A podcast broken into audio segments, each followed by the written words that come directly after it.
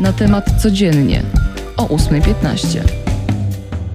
Magdalena Stokłosa, cześć. Zaczynamy na temat codziennie. Jest środa, 6 października. Na początek o protestach, a tych w kraju coraz więcej. Ministerstwo mówi, jesteśmy o krok dalej. Protestujący daleko do porozumienia. Osiem godzin trwało wczoraj spotkanie medyków z Białego Miasteczka z przedstawicielem resortu zdrowia wiceministrem Piotrem Bromberem. To piąta tura negocjacji. Kolejne rozmowy odbędą się w czwartek i jak podkreślają medycy, są otwarci na porozumienie, jeśli uda się wypracować kompromis. Jeśli jednak go nie znajdą, nie zakończą protestu.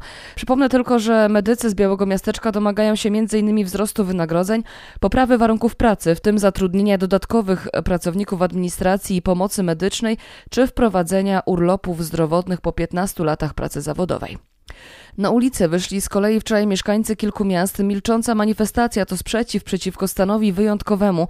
Przed Pałacem Prezydenckim apelowali o wysłanie na granicę medyków i dziennikarzy, prawników oraz organizacji pomocowych. Kolejne protesty zapowiedziano także dzisiaj w całym kraju. Mają też protestować pracownicy kultury.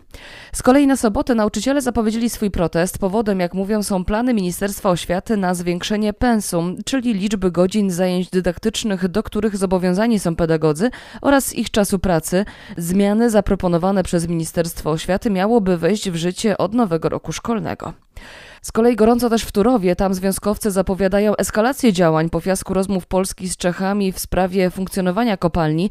Mają zamiar jej bronić, ale liczą też na to, że sąsiadom uda się dogadać ze sobą. Jeśli nie, rozstrzygnie sąd w Luksemburgu w listopadzie. Do tego czasu Trybunał Sprawiedliwości Unii nakazał Polsce wstrzymanie wydobycia, jednak polski rząd mówi, że to niemożliwe, bo straty byłyby zbyt duże. Za to nałożono na nas karę, jak już wiecie, aktualnie urosła do ponad 8 milionów euro.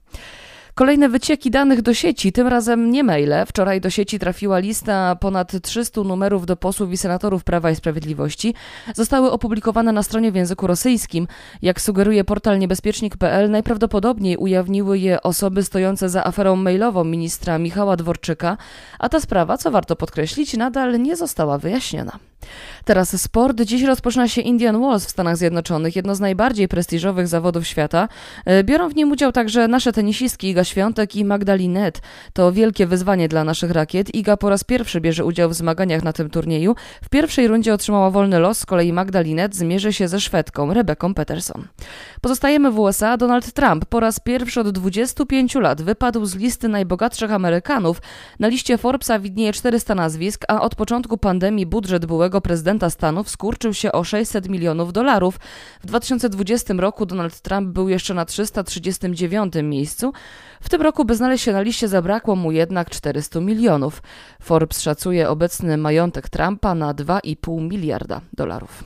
Teraz Ameryka, ale południowa. Jeśli myślicie, że u nas zaczyna się szybko szał na gwiazdkę, bo już po wszystkich świętych zmieniają się witryny w sklepach, no to tego nikt nie przebije. Prezydent Wenezueli Nicolás Maduro znów przyspiesza Boże Narodzenie i już w sieci opublikował filmik, na którym wraz z małżonką życzy wszystkim szczęśliwych świąt.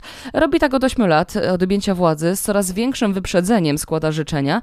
Wenezuelski dyktator jest za to oczywiście krytykowany przez opozycję, bo to próba po prostu poprawy nastrojów w społeczeństwie, które coraz gorzej radzi sobie z brakiem jedzenia i podstawowych artykułów po pandemii.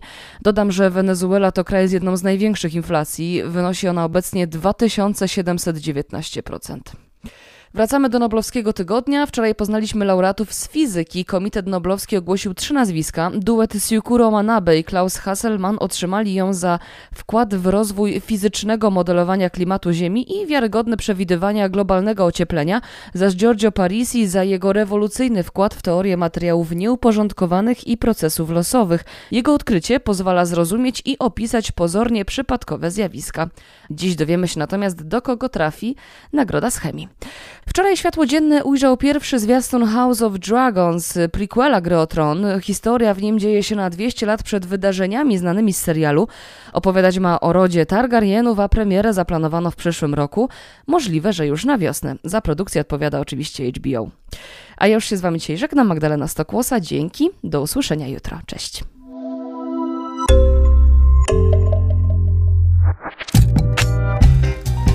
Na temat codziennie o 8.15.